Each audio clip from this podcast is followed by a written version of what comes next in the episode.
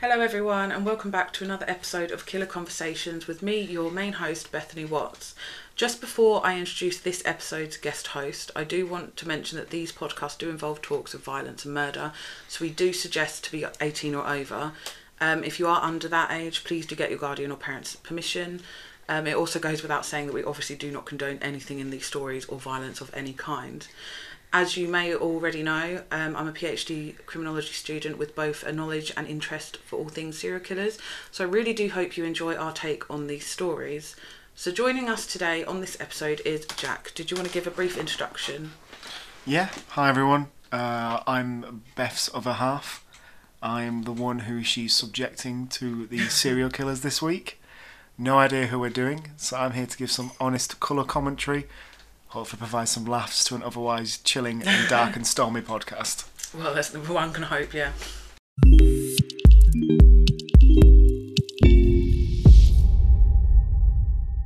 Described as a sexually sadistic psychopath, Ian Brady and his accomplice Myra Hindley carried out the notorious Moors murders that horrified a nation. The couple were responsible for the sexual torture and deaths of five children aged between 10 and 17 during the early to mid 1960s in and around Greater Manchester. Despite their trial for five murders in 1966, the real extent of Brady and Hindley's uh, crime did not come to light until 1985, and both maintained their innocence until this time. Are you familiar with the Moors murders at all? I'm familiar with the name Hindley. Mm-hmm. I'm familiar with them. Um, wasn't aware it was only five. I did think it was more. But I obviously- think it is, but that's all that they kind of yeah, I confess to. I definitely thought it was more. Uh, I, I think I'm more familiar with if we had a, like a picture of the two of them. I think it's I'm definitely familiar with the picture screenshots. yeah, do you want me to show you photo? Yeah, if you've got one. Yeah, for for all the podcast listeners here now, we're currently getting the big book of serial killers. Yeah. So Yeah, when eventually we move on to YouTube, you'll be able to see the um, pictures alongside. yeah, us, that's so the photo. Yeah. That's Myra Hindley. if everyone Google a picture of Myra Hindley and Yes. look at the lovely woman who's staring back at you, and you'll know why she's in this podcast. People have said that is the face of evil. That is literally the Yeah. face of evil. Yeah. And then here is Ian Brady. Oh, and that's the other face of evil. Would you look Yeah. at that? That's Ian Brady on the left and Myra Hindley on the right. Two very evil people, and that's what we're going to go into today anyway. Can't can't wait. I know. um, okay, so I'll start with um, how they met, and then go on to you know how they started to begin the murders They- and the murders. The romance that led to the serial killings. yes, yeah, basically. Okay. Do you want to open your coke? Do you want to do that? Uh, we need refreshments. It's going to be a long one. It is going to be a long one. Okay, so um, in January 1961, the 18 year old Hindley joined Millwoods as a typist. She soon became infatuated with Brady, despite learning that he had a criminal record. Love those bad boys. Yeah, she is a bad boy chaser. Uh, she began a diary, and although she had dates with other men, some of the entries detail her fascination with Brady, to whom she eventually spoke for uh, the first time on the 27th of July 1961. Do you even know the first date they spoke? Well, that's what it's got here, yeah. That's that's It's a bit creepy. that's, that's slightly creepy. Dear, It's a dear, bit- dear diary, I saw him again. yeah, well, that's basically what it's saying, isn't it? Um, over the next few months, she continued to make entries, but grew increasingly delusioned with him until the 22nd of, Sep of December of the same year, when Brady asked her on a date to the cinema. There was a bit of information here that like had people contesting which si- which movie they went to, but I didn't really think that was relevant. It's not really relevant, is it, in the grand No. scheme of things? I mean, I It mean, was like killed some- f- killed five people, but did they enjoy the film? Yeah, exactly. it was like some of them were saying, "Oh, they went for this specific film," but uh, Myra was like, "No, we went for this one." I was like, "Okay, irrelevant," but yeah. So we shall continue. Um, their dates followed a regular pattern: a trip to the cinema, usually to watch an X-rated film. Of course. Yeah, and then back to Hindley's house to drink German wine. Why German? Don't know, but it had that stated, so I thought, why German. not? That's why. It doesn't even come into relevance later on. Just to- oh well, just- slightly to be fair. Just a nice little tidbit, really, about Yeah. maybe hinting at future stuff later on. I hope. I hope it's not going down the route. I think my brain's taking it down, but The uh, next line will explain the German wine, but apart from that, I don't think it comes up again. Okay. So Brady then gave her reading material, and the pair spent their work lunch breaks reading aloud to one another from accounts of Nazi atrocities. man, there it is. There There's it the is, German yeah. wing. Hindley began to emulate an ideal of Aryan perfection. Just going to stop you there. Mm-hmm. Already dislike this guy, and they've not even killed anyone yet. I know. I'm already disliking this person. yeah, but well, both of them. Yeah, they're a bit. You I can mean, already tell. the woman's not done anything wrong yet. She's just a bit disillusioned. Infatuated, yeah. But this man already don't like him. If, if I saw him walking towards me in the street, cross the street. Yeah, hundred percent. Completely agree with you. Um, uh, Hindley began to emulate an ideal of Aryan perfection. Is it Aryan or Aryan? Aryan. Aryan perfection. Well, for those listening to the podcast, I am the masters in history. Yeah, so I'm, so- I'm the history buff in the room. I do have to kind of double check. She, she covers serial killers. I cover the Aryan side of serial killers. Um, she bleached her hair blonde and applied thick crimson lipstick. So that was obviously. Oh, to this is the come- woman. The woman. So the blonde hair is not her natural colour. No, no, no, no, no. This is the same. This picture, obviously, if everyone wants to reference their picture again, um, that's not her natural hair colour, and she only did it because she wanted to be Aryan perfection because Change, of the Nazis. change my mind. Dislike both of them equally. Now. Yes, yeah, definitely. She expressed concern at some aspects of Brady's character. In a letter to a childhood friend, she mentioned an incident where she had been drugged by Brady, but also wrote of her obsession with him. A few months later, she asked the friend to destroy the letter. Just rewind that a little bit. So the only time she expressed some concern with the entire thing, so Mm-hmm. Aryan race, emulating it, was when he drugged her. Yeah, not the murders that come later down on the line. No, I mean Nazi atrocities. I mean, it's if you're studying, it's an interesting read. Not one that you'd based your life on. No, though. no, not really. And then and then to go as to say that, oh, you know that letter I said where he drugged me. Could you just let's just get rid of that, shall we? Yeah, literally. Um, Hindley began to change her appearance further, wearing clothing considered risky, uh, such as high boots, short skirts, and leather jackets. Oh, And the two became less sociable to their colleagues. oh, here we go. Introvert nature's kicking in. Um, the couple were regulars at the library, bor- borrowing books on philosophy as well as crime and torture. Bit of a reg- red flag. But then I suppose I go to the library and get books on crime and torture. Yeah, but then you can use the excuse of I'm a PhD student. What's his excuse? Oh, I'm just practicing for future events. That is true. There are a load of serial killers that did do a PhD in criminology, though, so watch out, Jack. Let's carry on. Although Hindley was not a qualified driver, she often hired a van in which the couple planned bank robberies. So, already got two things there. Bank robberies. Did they actually do any? That'll come on later on, but I mean, as a spoiler alert, no. Oh. Oh, it could have been, I thought there could have been like the 1960s version of Bonnie and Clyde. I know. I think Just a they- bit more German. They should, yeah, they should have gone down that route more than the bloody murders. I And think. also, she she's not qualified. Not a driving. Uh, They did state that she failed three times and then finally passed. So by not qualified, I don't know if this was the time that she failed her tests or if this was after she'd passed but she was a shit driver. Don't know. Can't really specify on that. Let's continue. Um, Hindley befriended George Clitheroe, the president of the Cheadle Rifle Club, and on several occasions visited two local shooting ranges. Clitheroe, although puzzled by her interest, arranged for her to buy a rifle from a gun merchant in Manchester. She also asked to join a pistol club, but she was a poor shot and allegedly often bad tempered, so Clitheroe told her that she was unsuitable. Clivero, clearly with a great judge of character, Yeah. straight off the bat. Yeah, definitely. Brady and Hindley's plans for robbery came to nothing, but they became interested in photography. So Oh, so literally because she was a shit shot. Yeah, yeah. Straight away was like, Yeah, nah, she's like, nah, not for robbery's me. not for us. However, I have got this camera. Yeah, yeah, let's see where this takes us, which does become relevant later. Uh, Brady already owned a camera at that time, which was a box brownie. So if anyone knows what they look like, they're literally like one of the oldest forms of a Oh, camera. well, it looks like a big brown box, isn't it? yeah, exactly, box, Box brownie. brownie. Yeah. There you go. Um, so Brady already owned a box brownie, which he used to take photographs of Hindley and her dog Puppet, but he upgraded to a more sophisticated model and also purchased purchased lights and darkroom equipment. Interesting. The pair took photographs of each other that, for the time, would have been considered explicit. For Hindley, this demonstrated a marked change from her earlier, more shy and prudish nature. Okay, question. Mm-hmm. What was considered explicit for 1960? Oh.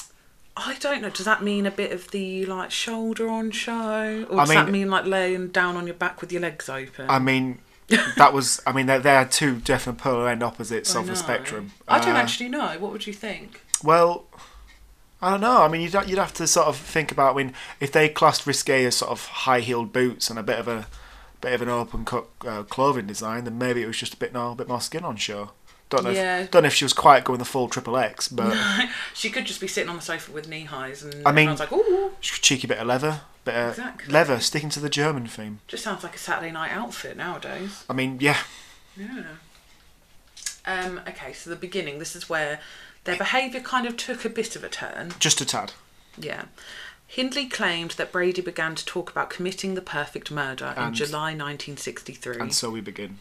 and often spoke to her about Mayor Levin's Compulsion, a published novel in 1956 and adapted for the cinema in 1959. The story tells a fictionalized account of the Leopold and Leo case, two young men from well to do families who attempt to commit the perfect murder of a 12 year old boy and escape the death penalty because of their age. So that's how they kind of. So the had a so the, so the fascination. idea's already been put in their head of committing the perfect murder. Yeah. How old are they at this point? About twenty five. So he was about 25 So he at would this have so point. he would have still got death penalty because he's gone over the age of eighteen. Yeah, I assume that's how it. Yeah, well, is, I- like- that, that would be my assumption. Yeah, but um, obviously in Um, Britain, I'm not too sure if the death penalty was still around in the nineteen sixties. I don't know. Let me check Myra Hindley's age as well. Oh, date of birth, really. Have a look. Um, Also, she's five so years younger four- than So she, he was, she was 21. she was twenty one. Yeah. Oh, go on, Myra, older man. Yeah. yeah. So it's very young, to be fair. Like, Very he Hmm. very was young. around my age when he started doing these murders. Bit worrying for me, but carry on. No, no, I think you're fine. Where am I? Okay, so that we're going to go on to the first murder. Oh, here we go. yeah, this is where it uh, really starts. So obviously in July, yeah, July 1963, they start talking about committing the perfect murder, and 12th of July 1963, Only took twelve days. yeah, they actually go towards doing it. So this starts as on 12th of July 1963, Brady told Hindley that he wanted to commit the perfect murder, as we already know. After work, he instructed her to drive a borrowed van around while he followed on his motorcycle.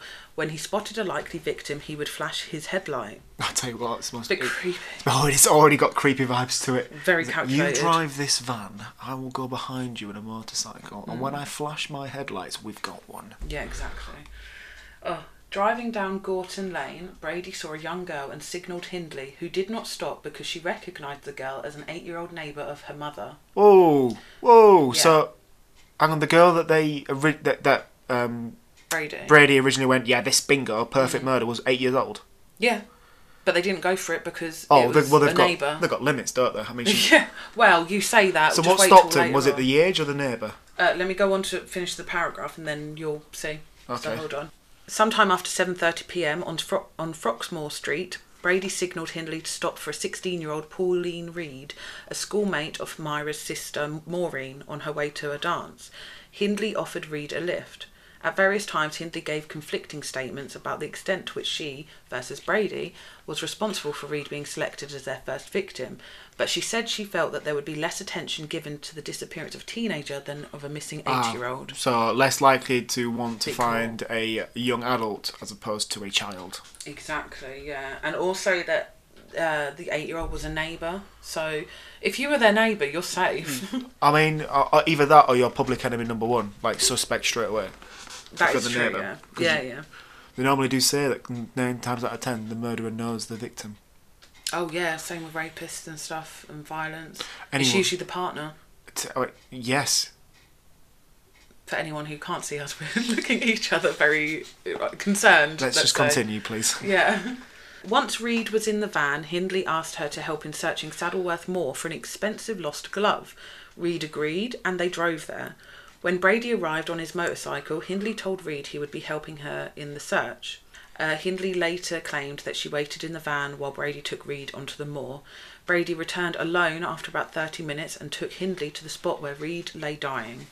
Reed's clothes were in disarray and she had been nearly decapitated by two cuts to her throat, including a four inch incision across her voice box, inflicted with considerable force, and into which the collar of her coat and throat ch- chain had been pushed. When Hindley asked Brady whether he had raped Reed, Brady replied, Of course I did. Of course he did. I mean, Yeah, just 'cause he's only slit her throat twice. What do you mean I'm not going to finish the job? literally, that's his thing. Oh, this yeah. this guy's a charmer, isn't he? Hindley stayed with Reed while Brady retrieved a spade. Oh, what a saint. Oh, He had hidden nearby on a previous visit. oh, Then- he's already been out here. Yeah, yeah, he's visited. Oh, Apparently. it's, it is the perfect murder. He's already Yeah. pre-planned this. Yeah, yeah. Uh, he then returned to the van while Brady buried Reed. In Brady's account, Hindley was not only present for the attack but participated in the sexual assault. Oh, so, So Brady. conflicting. So Brady says that um, that Hindley actually joined in during the Mm-hmm. app, whereas I'm assuming Hindley says that she remained at the van. Yeah, um, a lot of her accounts, uh, a couple of them, she did say that she was involved in the murder, um, but this one in particular, she said, no, no, no, he disappeared, he did his stuff, he showed me, we got in the van and went home. Whereas he's saying, no, she Mm, No. helped me murder her, helped Yeah. me sexual assault her, and was part of it. So it's conflicting then. Um, the stories, you know, later on when they get there in their trial and stuff. Oh, they because so kind th- of- this is stories from the trial, isn't it? Later on. yeah, so like obviously later on, um, they're just conflicting. They're fighting against each other. Obviously, I suppose as you kind of would do to try and get a lower sentence, but at the end of the day, they've murdered and Yeah, but sexually you- assaulted people. They're going to go to prison. Yeah, but Myra Hindley's meant to be infatuated with this guy, so why is she already trying to get away from? I mean, I know we're only one murder in, so I'm assuming is going to be a plethora of murders. I think you said mentioned earlier five, but why is it the fifth one where Myra's like, you know what, I may have chosen a bad idea, I may have Um, may need to just yeah, wiggle my way out of this one. No, I wasn't involved in that murder. I was I was back at the van keeping the keys warm. it, yeah. It always kind of it makes you think like whose account is correct. But at the end of the day, even if she wasn't involved, she was an accomplice. She's still a bit of a bitch, really, isn't she? yeah, hundred percent. Yeah. Okay, so um, that was Pauline Reed. So that's murder number one. Yes, these are the ones that I could find that had actual uh, evidence, What, accounts and details? confessions and stuff. Yeah, Right. I I did find that there there is probably a lot more, but these are the five that we've got. Well, it's the Mar- uh, yeah, it's the information. Mars murders. I mean, you mentioned earlier that they, no one truly knew the full accounts about No. 20 years later. So I'm Yeah. assuming when we get through the five known, there's going to be a, oh boy, it's a lot more than we think. Well, we'll see. Yeah. Hmm. Okay, so the second murder. In the early evening of 23rd of November 1963, so this is what is that, six months on, Yeah, so five months did on? the killing in July, took summer off, you know, Four months August, off, yeah. September, recuperate, October getting a bit itchy, bad bonfire night. He's saying, you know what, we should go for this. Yeah. Get, getting close to Black Friday, he's feeling, you know Yeah, what, he's it's time to feeling- do some discount killing. Yeah, exactly. So, in the early evening of 23rd November 1963, at a market in Ashton under Lyne, Brady and Hindley offered 12 year old John Kilbride a lift home. He's 12. They offered him a lift home, saying his parents might worry that he was out so late. They also promised him a bottle of sherry. Hang on, he's 12. Yeah, I know, I don't know, I Why, suppose that why, why is this? Why is the sherry the tipping point? Like, oh, your parents could worry. Mm, Sherry. 1960. Yeah, Oh yeah, yeah. sure. It was a different time, I suppose. I don't know. They did drink and smoke younger. I mean, Or did they, to be fair? I don't know. Looking I've got a outside. feeling. That, I've got a feeling John's not going to get this bottle of sherry. Once Kilbride was inside Hindley's hired Ford Angular car, Oh, classic. Uh, Brady said that they would have to make a detour to their home for the sherry. En route, he suggested another detour, this time to search for a glove Hindley had lost on the moor. I'm seeing a theme developing. Yeah. When they reached the moor, Brady took Kilbride with him while Hindley waited in the car. Brady sexually assaulted Kilbride and tried to slit his throat with a six inch serrated blade before strangling him with a shoelace or string. So, just Again, just to she wasn't recap, involved, we're apparently. yeah we're saying Hindley again, keeping the keys warm, Mm-hmm. but this time it's twelve. Twelve. Yes, 12. 12 years old, yeah. and he took him back to the moors, still trying to find that glove. Yeah. Um, but he couldn't cut his throat, so the twelve-year-old put up a bit of a fight, I or would assume so, or the, the blade might have been because too it was blunt. But serrated. So Yeah. he thought, you know what? Let me just tie my shoelace. It's serrated like a bread knife. Yeah, so serrated is like the knife is not a clean cut; it's Ugh. like multiple different things. So, So, he's it's like, trying to. Oh, that's. oh. yeah, yeah. So that, that that's what made me think like why he couldn't do it. So he just thought, let me just pop my shoe off, take this shoelace off, strangle it, job done. But Mm. Oh, still, God. still sexually assaulted him. Yes. Okay, why'd you you picked a good one here, haven't you? Though? I know, that's why I had to do the disclaimer at the start. Like, obviously, there are themes of sexual assault. When you violence asked me to and do that. this, I was thinking maybe. Well, I knew the Zodiac had gone, Yeah, so I was yeah. like, okay, that's a classic one gone. I thought maybe oh, cheeky Ted Bundy or BTK. No, we've gone straight for some sexual assault on kids. The majority are sexual assault, though. This is Um, I, this is gonna be keep going. yeah. Well, I thought a couple would be quite funny because we're. Well, not funny, but quite yeah, it's hilarious, isn't interesting. it? Yeah. Um, a couple could be quite interesting because we're a couple, so. Uh, the third murder is of Keith Bennett. Now, there was a lot of uh, press around Keith Bennett. I remember when I brought up to my mum about Ian Brady and Myra Hindley about doing it as a podcast uh, topic, she said she remembers his name uh, when it related Why- to this story. Why Keith? I don't know. It's the only one she could. Well, um, it's the one that she could recall. It must have just had a lot more uh, publicity Do you think maybe well number three in the same area? So, potentially. yeah. yeah. yeah, yeah, I mean, your class is a serial murderer when, or a serial killer, three or more victims. So That's I when they, suppose uh, this kind of That's when the Zodiac sends you your official certificate in the post, isn't it? Like, Yeah. well done, you've got past three. Yeah, exactly. Uh, early in the evening of the 16th of June 1964, Hindley asked 12 year old Keith Bennett. He's who 12 was- again. Yeah. Who was on his way to his grandmother's house in Longsight, Manchester, for helping in loading some boxes into her mini pickup, after which she said she would drive him home. Brady was in the back of the van, just like hiding out, ready. Just chilling. Just like, to help me pack some boxes into this Yeah. van, and it opens the door, and Bread's just like, hello, here's Let's a shoelace. go. Um, Can you help me find my glove? Yeah. She drove to a lay-by on Saddleworth Moor and Brady went off with Bennett, supposedly looking for a lost glove. there, he- the glove's back. You still Yeah. haven't found this bloody glove. After about 30 You just minutes, buy another glove. You at this Yeah, I point, know. you just buy another glove. Honey, I don't think that uh, they actually lost the glove. No, but you would though, wouldn't you? Like, are you mean like, oh, the glove's still out in the moors? Like, M- Myra, can we look for it? Like, just buy another one, Brady. Yeah, just like, literally. come on, there must be s- markets. It's Manchester. I This mean- is why it's obvious that she's involved in the, you know, I mean, yeah. meditating it all I mean, and stuff. was it's like, oh, should we use the glove excuse again? No, it's worked the last two times. Yeah, literally. Well, I mean, it's not like they talk to each other and warn each other there's a couple looking for a lost glove, so. Go on then, carry on. Um, after about 30 minutes, Brady returned alone, carrying a spade that he had hidden there earlier. Now Oh, this bloody, sp- it's like, oh, you got to admit they're consistent. It's the Yeah, lost yeah. Mm-hmm. glove. It's thirty minutes. It's a spade, and I'm assuming you're about to say the words sexual assault, strangulation. In response to Hindley's questions, Brady said that he had sexually assaulted Bennett and strangled him with a piece I tell you of what, string. if nothing else, this guy is a student of Mm. consistency. He is. I have found a method. It is working. Is again? Are we saying that he's not? In- did she say she's not involved in this, Myra? she he came back 30 minutes later. Again, so again, she just wasn't keeping the involved. car warm. It was what was it? What was it? June. Aircon's on because Yeah, it's yeah. obviously it could be a. Could be I one- don't know. It's up north. You're from the north. I mean, yeah, It's I'm, colder up I'm there. from Leeds. It is, yeah, we do diff. We have different weather up there. But um, no, she could be whacking the old aircon on. Could be a hot summer's day. She just want to keep the car warm before he comes back. So make sure, make sure my uh, he's got all nice and toasty. Uh, I do. I do think. Obviously, we'll get into later when they talk about more stuff. But I do think she was more hands-on than this. Just chilling in the car. It's a bit. Of, it's a lot of detail for someone who was yeah. just like, well, he did something for thirty minutes and came back. He was not I know. bloody. I. If uh, she was so infatuated by him, you'd think she'd do anything, and he would need an extra hand. I, I'm curious when that know. infatuation ends because you mean you've already said that she has different stories to him. So at some point there has to be a break where Mm. There's she a goes, bit more later. "This is a on. bit far," or she just like re- something s- snaps in her head, which is like, "I need, I can't do this," or "I need to get away from him." So I'm wondering when that kicks in. Okay. Well, we'll see. We'll 12's, go 12's the youngest though, isn't it?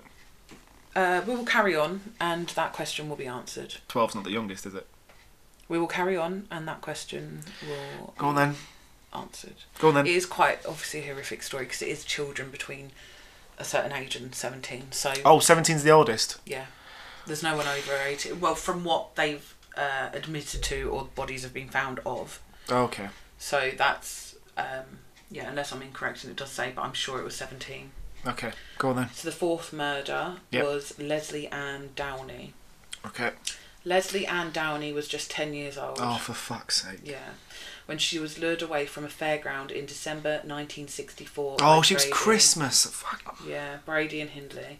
So the same year, they started in. Um, It was 63, I don't wasn't know, it? 63 they started. They started So they July did- 63. It, it's two murders a year. That's the theme so far. We had Yeah. two in '63. We've got second one in '64. and they're just getting younger. Yeah. It's disgusting. It's like six month gap, isn't it, between most of them? Yeah, they have a cool down period and then they carry on. Go on then. Um, so Leslie Ann Downey was just 10 years old when she was lured away from a fairground in December 1964 by Brady and Hindley. The couple asked the young girl to help with carrying their shopping to the car. She's ten. Yeah, I know. What's she gonna help carry? A box of cereal? After dropping it deliberately in front of their car and then later into their house in Wardlebrook Avenue in Hattersley is where they led Leslie Ann Downey. Once inside number 16, Leslie Ann was undressed and gagged before being made to pose for pornographic photographs. She was eventually raped and killed, and her body buried in a shallow grave on the moor. So, the, obviously, horrific, horrific, in, like situation. But this one, she wasn't looking for a lost glove, and I'm thinking that's because she was so young, ten years of age. So she was taken back and you know abused and murdered, but they still took her, Why? dug her in a grave in the moor.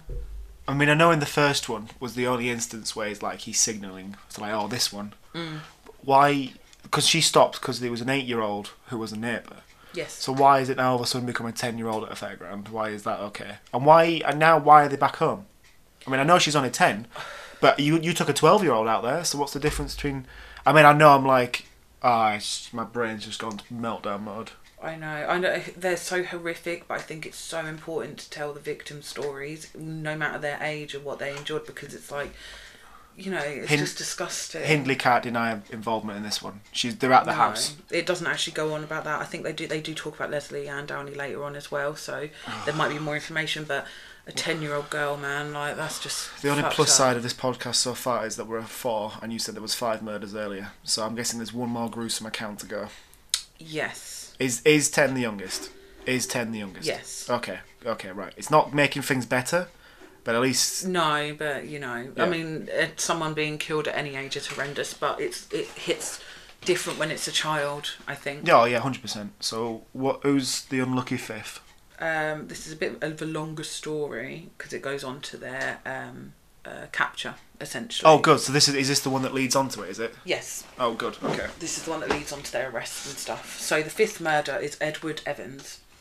So have they just quickly, as a little side note, Yeah. what are the female, male, male, female, male? So they, It's it just wasn't it's, it's it's specific. random, Yeah, and they sexually assaulted all every single one of them. Yes. So it doesn't matter. So the only theme we've got is that it's under the age of eighteen. Yes. Okay. Unfortunately, yeah. Okay, so the fifth murder was Edward Evans. On the evening of the 6th of October 1965, Again, Hindley. six about oh, about a nine month layoff this time. Yeah, it was in December, Oh, yeah. wasn't it? Almost a year, yeah. so. Um, on the evening of the 6th of October 1965, Hindley drove Brady to Manchester Central Railway Station, where she waited outside in the car whilst he selected a victim. I'm I'm I'm now going to take a stab in the dark and say this is definitely Hindley's accounting because again she places herself as the driver while Brady is Yeah. the selector. I mean, later on, um, this all looks like it's coming from her point of This view. does look like it's her. Uh, later on, it does say that when they're in prison, um, she was trying to like you know contest her innocence everything on him. and get out. Yeah. She wanted to be released. Once he was in prison, he did not want to be released. So she became a very prominent person in the press. And all the um, limelight, so to speak, was focused on her, and he was kind of like forgotten about because he just wanted to die in prison. He didn't give a shit. Oh, Whereas okay. she was like, "Release me, I'm better now." Blah blah blah. Um, so that's probably why it's all from her account because she spoke more to the she press. spoke more to the press. Okay. Yeah. After a few minutes, Brady reappeared in the company of a 17 year old Edward Evans, an apprentice engineer who lived in Ardwick, to whom he introduced Hindley as his sister. Oh, Yeah. They drove to Brady and Hindley's they home. don't even look alike. Sorry, No, if they you've got those don't. photos still available on your computer or your phone, just look at them.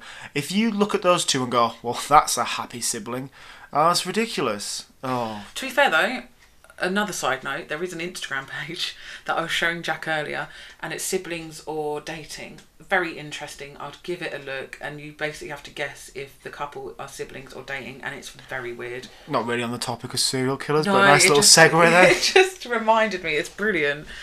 Um, okay, so they drove to Brady and Hindley's home at 16 Wardle Brook Avenue, Hattersley, Oh, we went, Cheshire. we went back home. Yeah, where they relaxed over a bottle of wine. Oh, was it red, white, rosé?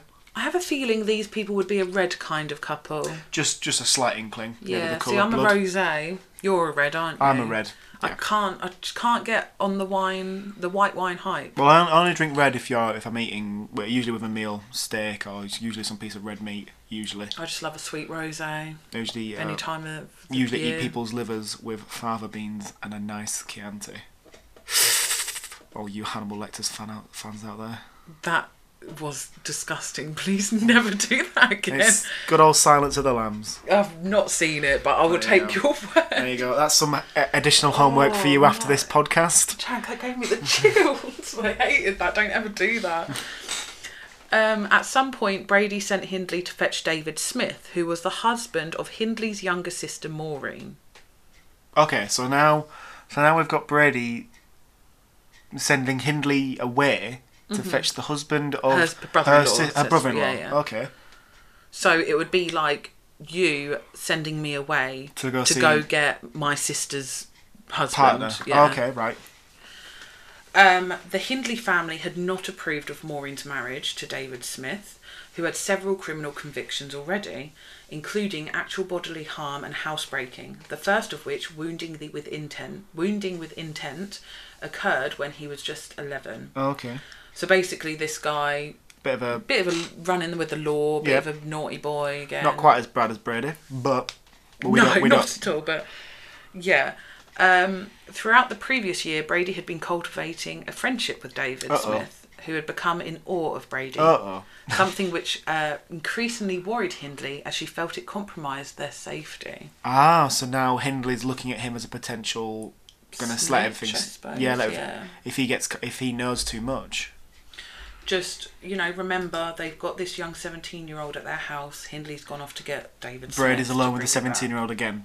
So Yeah. again, Myra Hindley is away when quite Yeah. possibly the murder's about to take place. Um, right. Okay.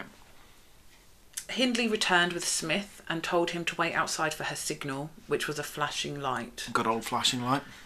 When the signal came, Smith knocked on the door and was met my, by Brady, who asked if he had come for the miniature wine bottles and left him in the kitchen saying he was going to collect the wine.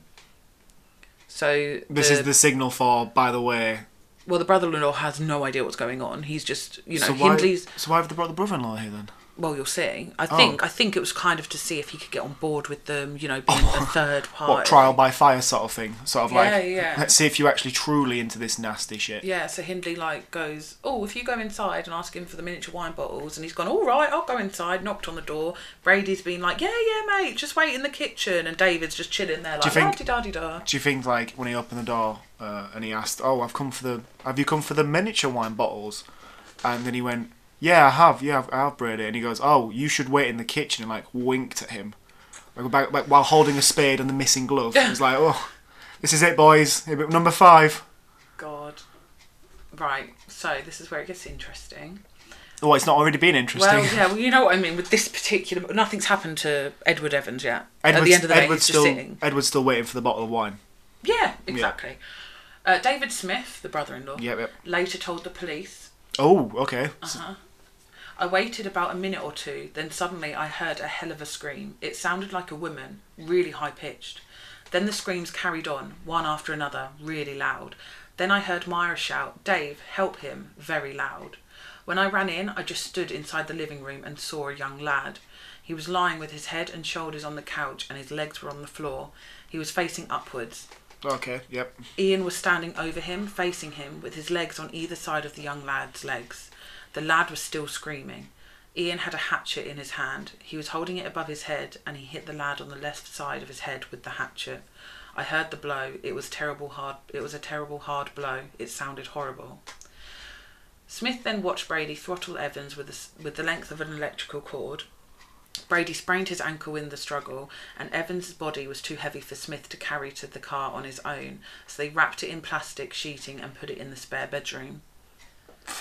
So the brother in law's walked in, seen Brady kill this person. He's like, What the fuck is going on, basically? Yeah, it still helps. Uh, yeah, Brady, yeah, well, that's, yeah.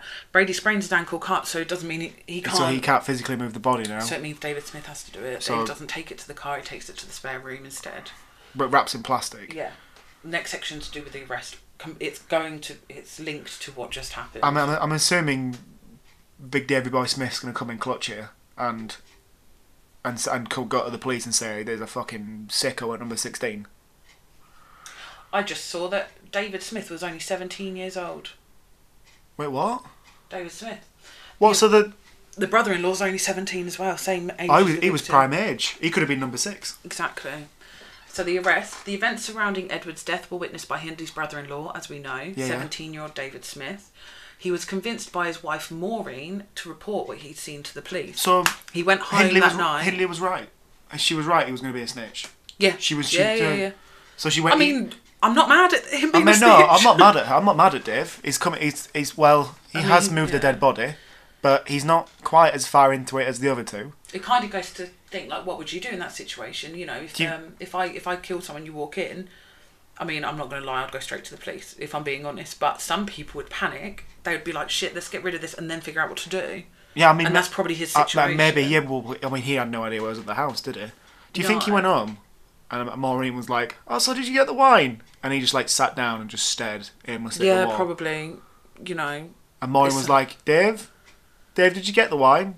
We're having casserole tonight." And Dave's just still staring, thinking about the Tesco value for life bag that he's just wrapped this poor seventy-year-old boy in. yeah and thrown in the spare room For anyone who doesn't live in England, Tesco is a supermarket here. yeah yeah i mean if you can't tell by our accents we are uk based yes, we are. This is Um, okay, so he was convinced by his wife, Maureen, to report what he had seen to the police.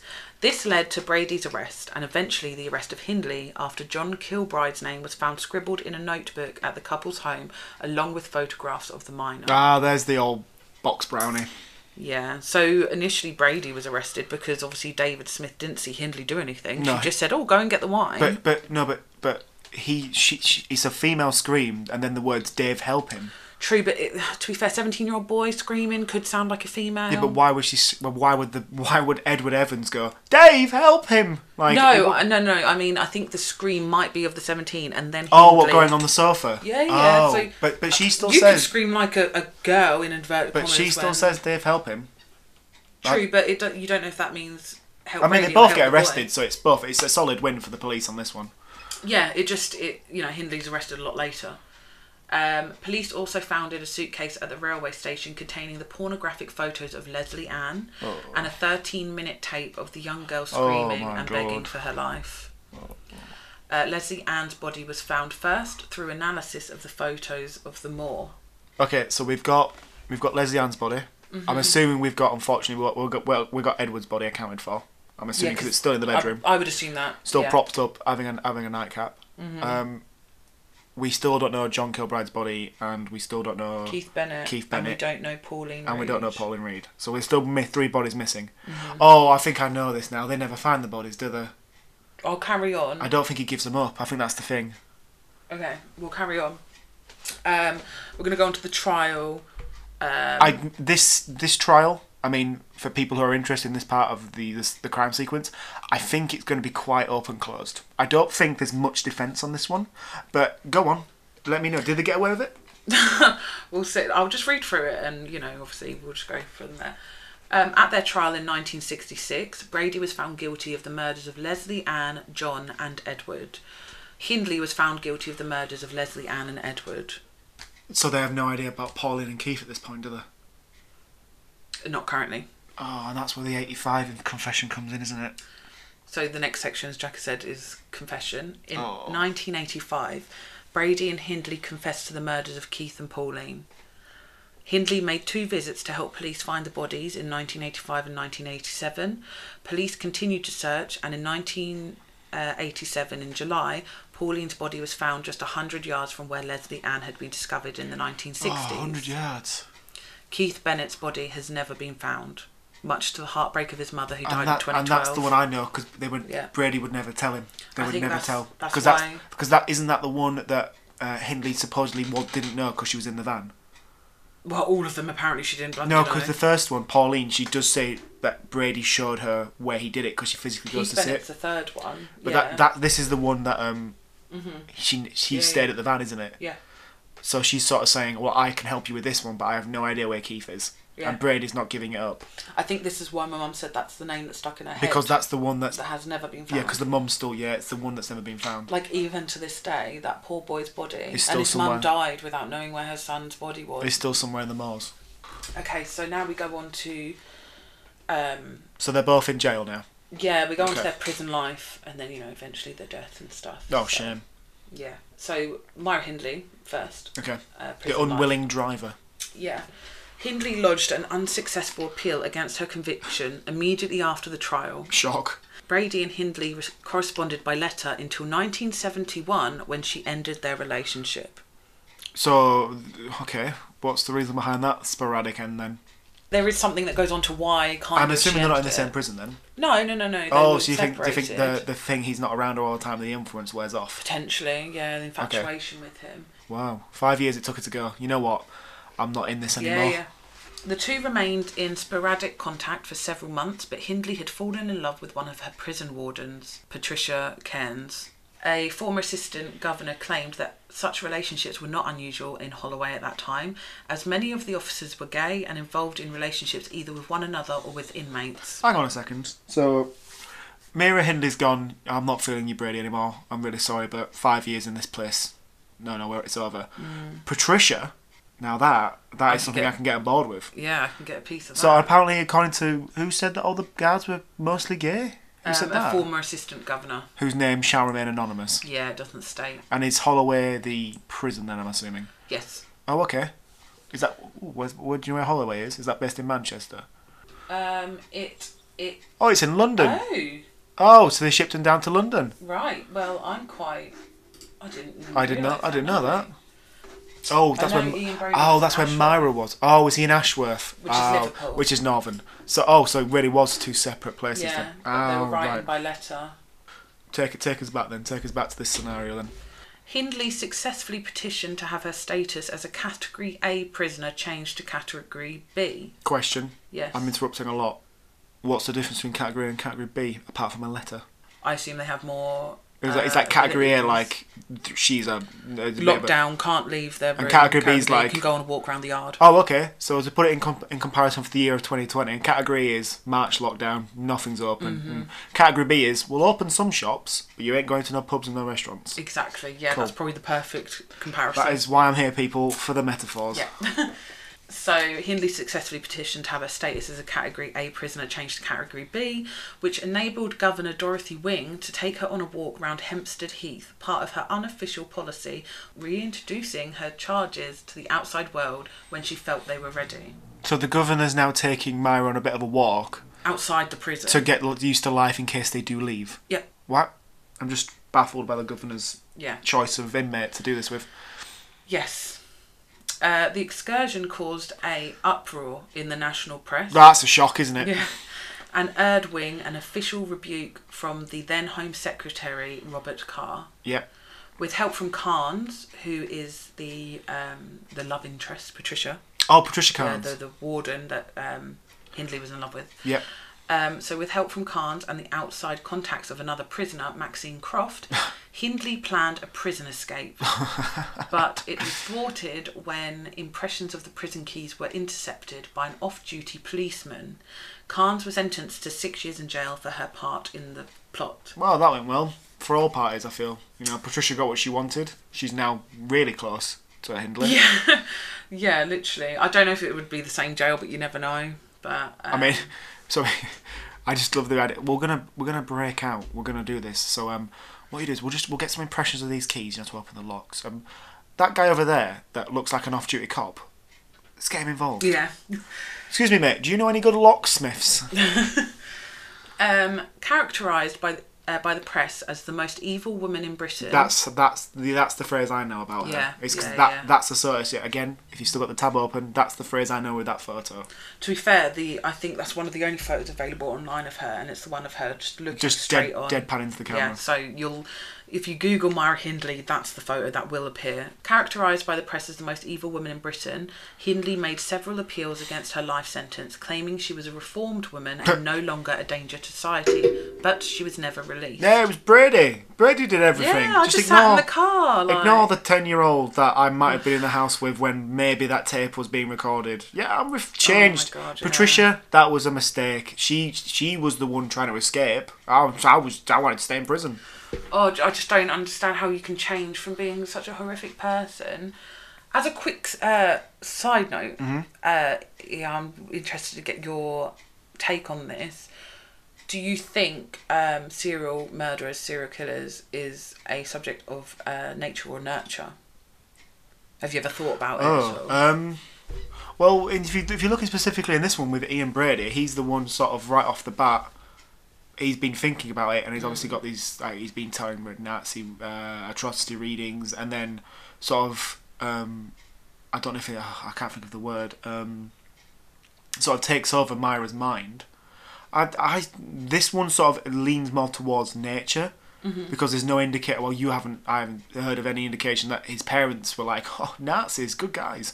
Um, and this one would seem more nature, but it's- I'm, I'm sure there's serial killers out there that have had a horrible upbringing that then influences what they do later on. So this one I would lean more towards nature, but I there's so many Yeah. cases that will say otherwise. um, from my view from studying criminology and having such an interest in it in general i, I it's, it sounds like a cop out answer but i believe it's a mixture of both um, No, yeah, think, I, I would you I know, would lean towards that, especially Definitely. yeah. Ian is nature and Myra is nurture. but she has to have a bit in her nature to be able to do this because i don't think obviously in my nature i'm not there to murder anyone and i don't think anyone could No, but I, nurture me I would into argue it. that the nurture he Brady did on Myra is what brings her over, and then Yeah. the time away, those five years in prison, is what m- possibly brings her out. Mm-hmm. I mean, she Yeah. still tries to escape, so she's, she's still an, an evil woman, but I reckon it's the constant influence of Brady that's the nurture side of things for her, and he's the nature. Yeah. She's stupidly moronic to think that she is like, oh, I'm better now, guys, let me out. Yeah, well, I mean, I was. I'm assuming the several attempts are after the prison escape attempt. Oh, Well, she never really, well, I suppose she did attempt it, but she never got to execute her attempt. No, no. I mean, she. They Mm, she tried, they imprinted the keys. I mean, she didn't Shawshank it. She didn't get No, that she far. didn't get in that tube. We've had the start. We've had the murders. They're in prison. I know they don't get out. Let's go. I'm sensing there is a death of one of these two coming, okay, and so it's going to be a joyous occasion. Hindley was told that she should spend 25 years in prison before being released for parole. Downey's mother was at the centre of the campaign to ensure Hindley was never released from prison. Amen. This is the ten-year-old's mother, isn't it? A yes, 10 year old. Yeah, they're not leaving. girl. Yeah, hundred percent. Yeah, yeah. Downey's mother was at the centre of the campaign to ensure that Hindley was never released from prison, and until her death in ni- February 1999, she was regularly given television and newspaper interviews whenever Hindley's release was rumoured. This is down his mum, is it? Yeah. Oh, okay. During the 1990s, Hindley claimed that she took part in the killings only because Brady had drugged her. Which he has previous. Yeah. We but have that letter. Well, we don't because it was destroyed. But Until this moment, she says she had no part in the killings, really. She was just at the van. So she's finally admitting oh no, oh yeah. So now she's actually saying she did take part in Mm. the killings. She said he was blackmailing her with pornographic pictures he had taken of her and had threatened to kill her younger sister Maureen. I don't believe that. He Oh, I wouldn't think have- she was involved. Wouldn't have killed Maureen, especially if Dave's meant to be at all with him. I, I, I, no, no, I don't no, know, no, but no, no. he was willing to kill all those kids. I mean, yeah, but uh, I mean, as we saw from the start, she's not willing to kill anyone who's close to her, with the eight-year-old neighbour close Yeah. to their lives. So I no, I, I don't, I don't believe that for a second, Myra. uh, Myra Hindley wrote a 30,000 word plea for Oh, parole. Dissertation, Myra, Literally kicking in there. Three master's Once she, w- once you get dissertations. two one, She wrote that in 1978 and 1979. Hindley said within this plea, within months, Brady had convinced me that there was no God at all. He could have told me that the earth was flat, the moon was made of green cheese, and the sun rose in the west. I At would least have believed him, such was his power of persuasion. at least she believes the Earth is round. That's That a is solid. s- true. That's I mean, if there's one tiny positive to take from this, she's not a flat earther. So basically, in this, she's saying that he could have persuaded her anything. She was looking at him through rose tinted glasses, essentially. Is this the drugs or is this the like infatuation? Infatuation, infatuation? I would say, yeah. Okay. Um, well, it might be a mixture of both. It depends if she's telling the truth about the drugs. But to be fair, I could see him drumming her, but I do think that she did it on her own fruition. Okay.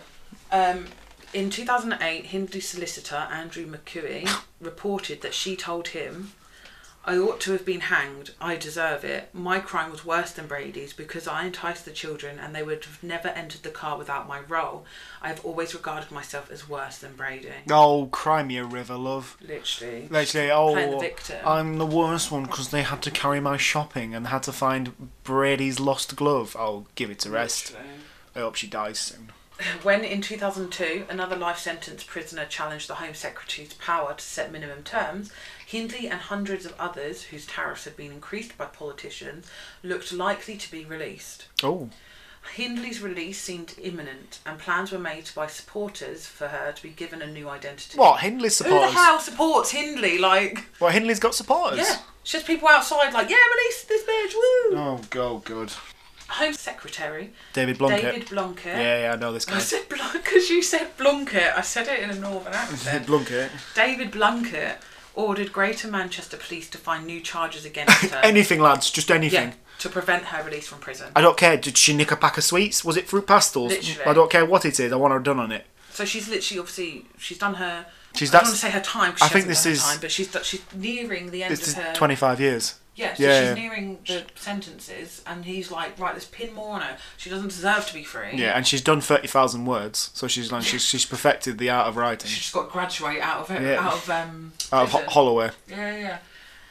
Um, the investigation to find new charges against her uh, was headed by Superintendent Tony Brett and initially looked at charging Hindley with the murders of Reed and Bennett. Or the obvious. But the advice given by government lawyers was that because of the DPP's decision taken 15 years earlier, a new trial would probably be considered an abuse of process. What's D- DPPs? Di- Director of Public Prosecutions. Oh, so the guy who's literally in charge of directing all public prosecutions said, probably not best to do this one. Mm-hmm. Um, abuse of pro. Oh, because it's been over 15 years. Is that why? Is that the argument they're going with here? Because it would be abuse like, we need to keep her in at all costs.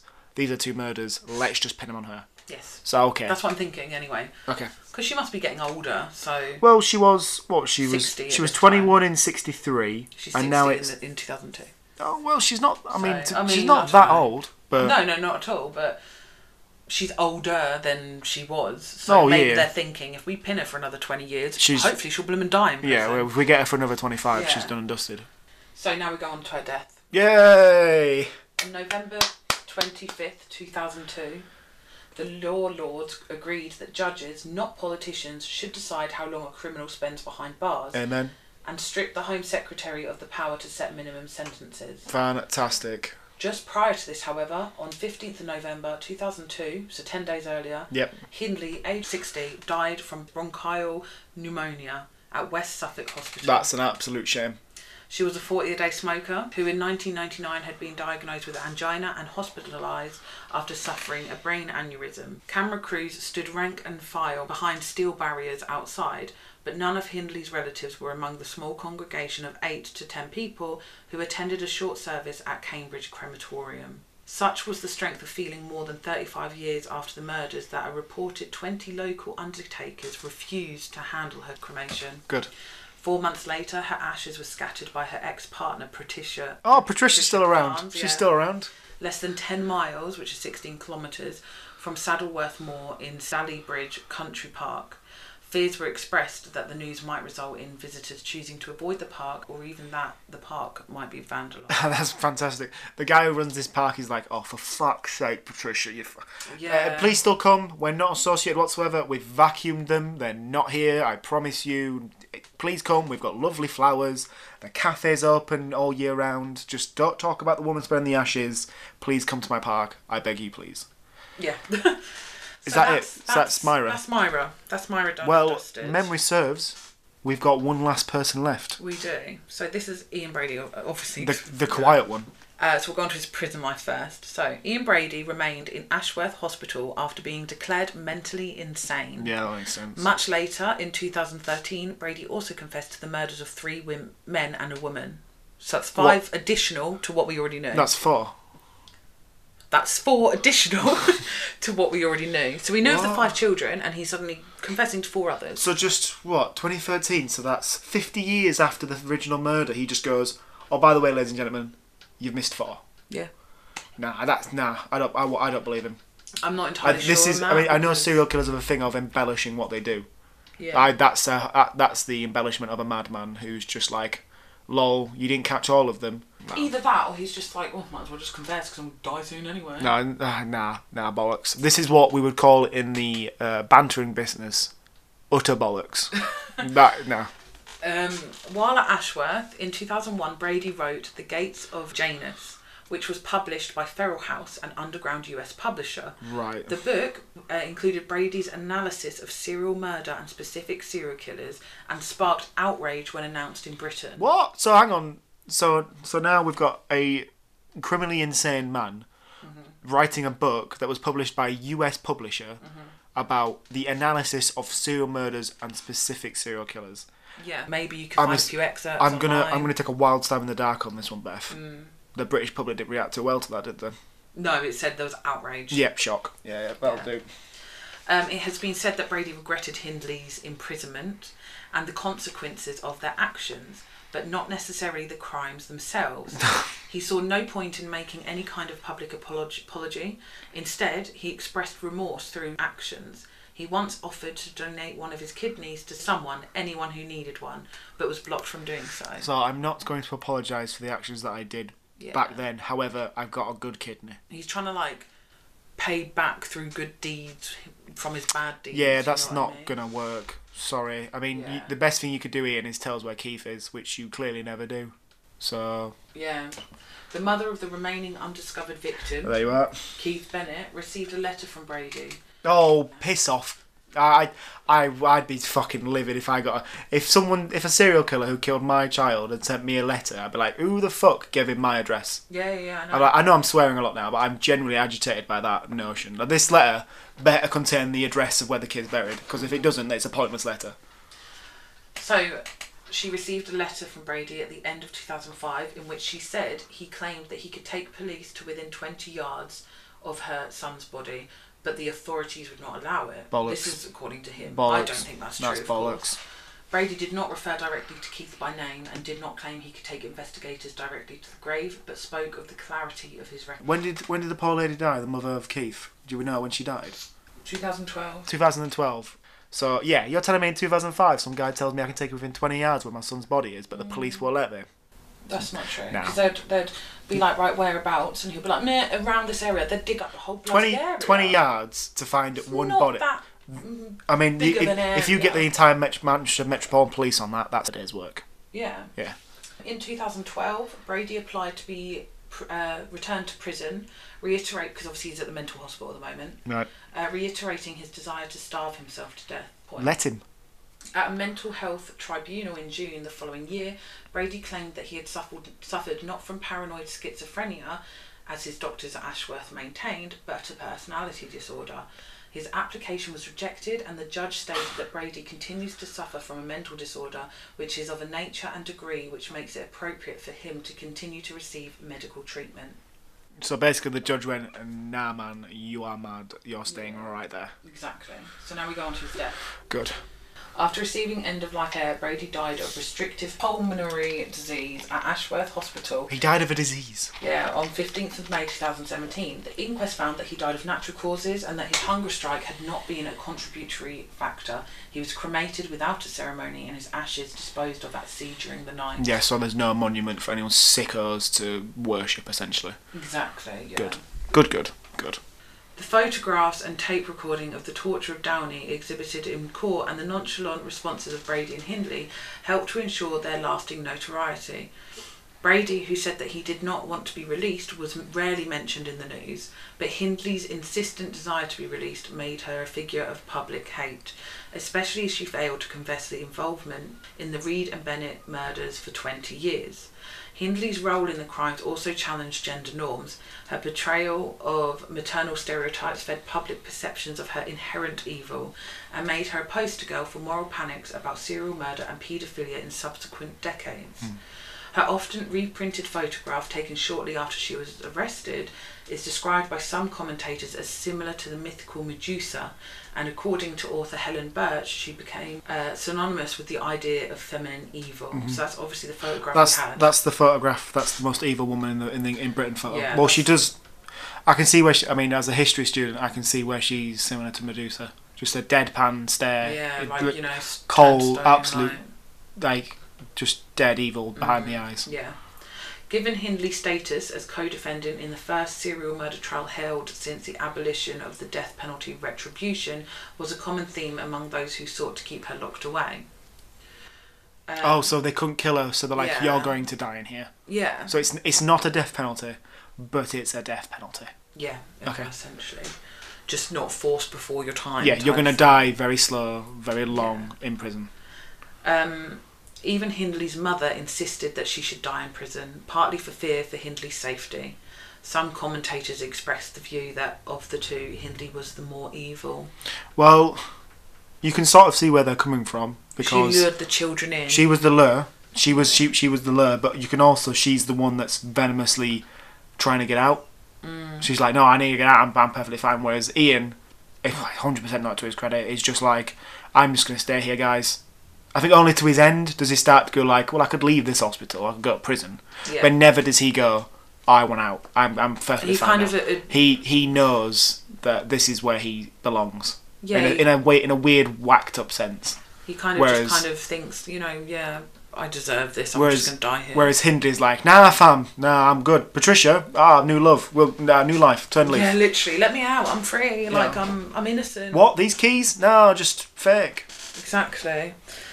Lord Longford, a Catholic convert, campaigned to secure the release of celebrated criminals, Well, I hate this guy already. and Hindley in particular, which earned him constant derision from the public and the press. Good. He described Hindley as a delightful person. And said, You could loathe what people did, but should not loathe what they were, because human personality was sacred, even though human behaviour was very often appalling. Tabloid newspapers branded him a loony and a do gooder for That'll- supporting Hindley, That'll do. whom they described as evil. Of course she was. She, yeah, hundred percent. She became a long-running source of material for the press, which printed embellished tales of her cushy life at the five-star Cooklinwood prison and her liaisons with prison staff and other inmates. Now, they've often said that though, haven't they? Like the celebrity criminals get preferential treatment in prison because of their notoriety. Mm-hmm. Yeah. and that's, that's nothing new. But it's easy. It's slow tabloid day. Oh, what's Mira done? According to a 2020 TV documentary named Rose West and Myra Hindley Their Untold Story with Trevor McDonald, Myra and the other British serial murderer Rosemary West grew close in jail, bonding over their similar crimes. They then had an affair which called, as they became rivals, to be prison royalty. So the two most possibly hated women in the entire Britain decided to have an affair, hook up, Mm-hmm. and then was like, "Ooh, it's actually a bit of a, a bit of competition to see who's the Queen the bee." queen bee of Yeah. Holloway Prison." Mad didn't even realise they were in prison at the same time, didn't even realise that they were in the same prison.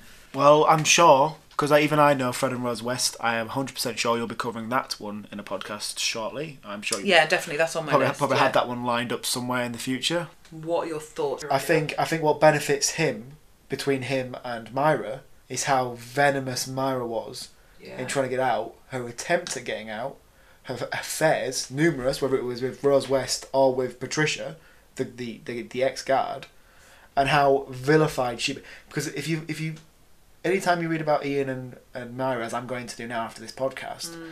I- Ian, yeah, he gets a bad rap because obviously he's a serial killer. But Myra is the most evil woman in Britain. Yes. Like Ian Brady is not the most evil man. I'm pretty sure.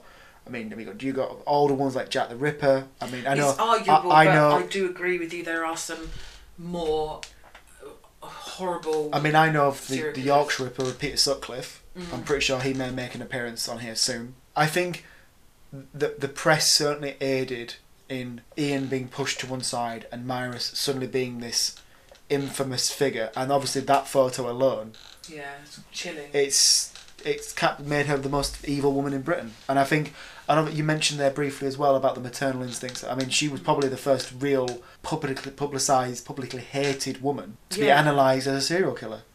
And it's just a shame that the Keith was never found. It's a real shame, and uh, I feel I feel. I know, I know she's no longer with us, but then the, the pain the mother must have gone through must have been yeah, uh, unma- unimaginable. it is disgusting. These are two very, very evil people. of the podcast series so far, who is the worst serial killer you've covered so far? So between Ian Brady Mm. and Myra Hindley and the Zodiac, you say that Ian Bradley and Myra Hindley are the worst. I would agree with you based on what they did. Hundred percent, they are Okay. they are worse than the Zodiac in terms of the way the killings was done and Okay. what was actually done. Okay, so on the ranking, the Killer Conversations podcast ranking, Yep, we will rank the the severity of each serial killer, I suppose. infamous, some would say. Yeah. Um, so basically, at the moment, the number one more dangerous or worse sele- serial killer would be uh, the combination of Ian Brady and Myra Hindley. That was a, a followed really by Zodiac Killer. you did a pun then and you never realised it. What did I do? The more Missed it. Missed the pun opportunity The there. king of puns over here. Well, that's why she gets me on for the comedy humour and serial killer rankings. Exactly. Okay, wonderful. Thanks, Jack, for joining. It's been really good to kind of get into the grips and talk about uh, the case and stuff. So, yeah, basically, if you guys do want to submit any questions, because we usually do do a, a question section at the end, but we won't with this one because it's gone on quite uh, quite a while. We've got quite in depth.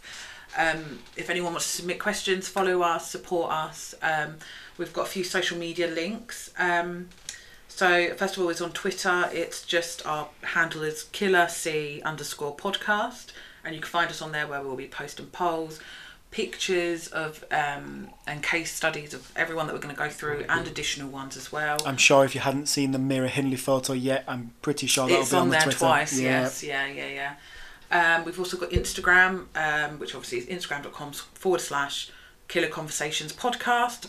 And then also, quite excitingly, we've set up a Patreon, um, which is a platform that give you guys the opportunity, you the listeners, to kind of support small creators like us to continue doing what we're doing, put our content content out there. It's from as little as three pound a month, and that will give you extra episodes, bonus content, behind the scene vlogs, and then obviously the top tier. There is some merch that you can purchase through Patreon.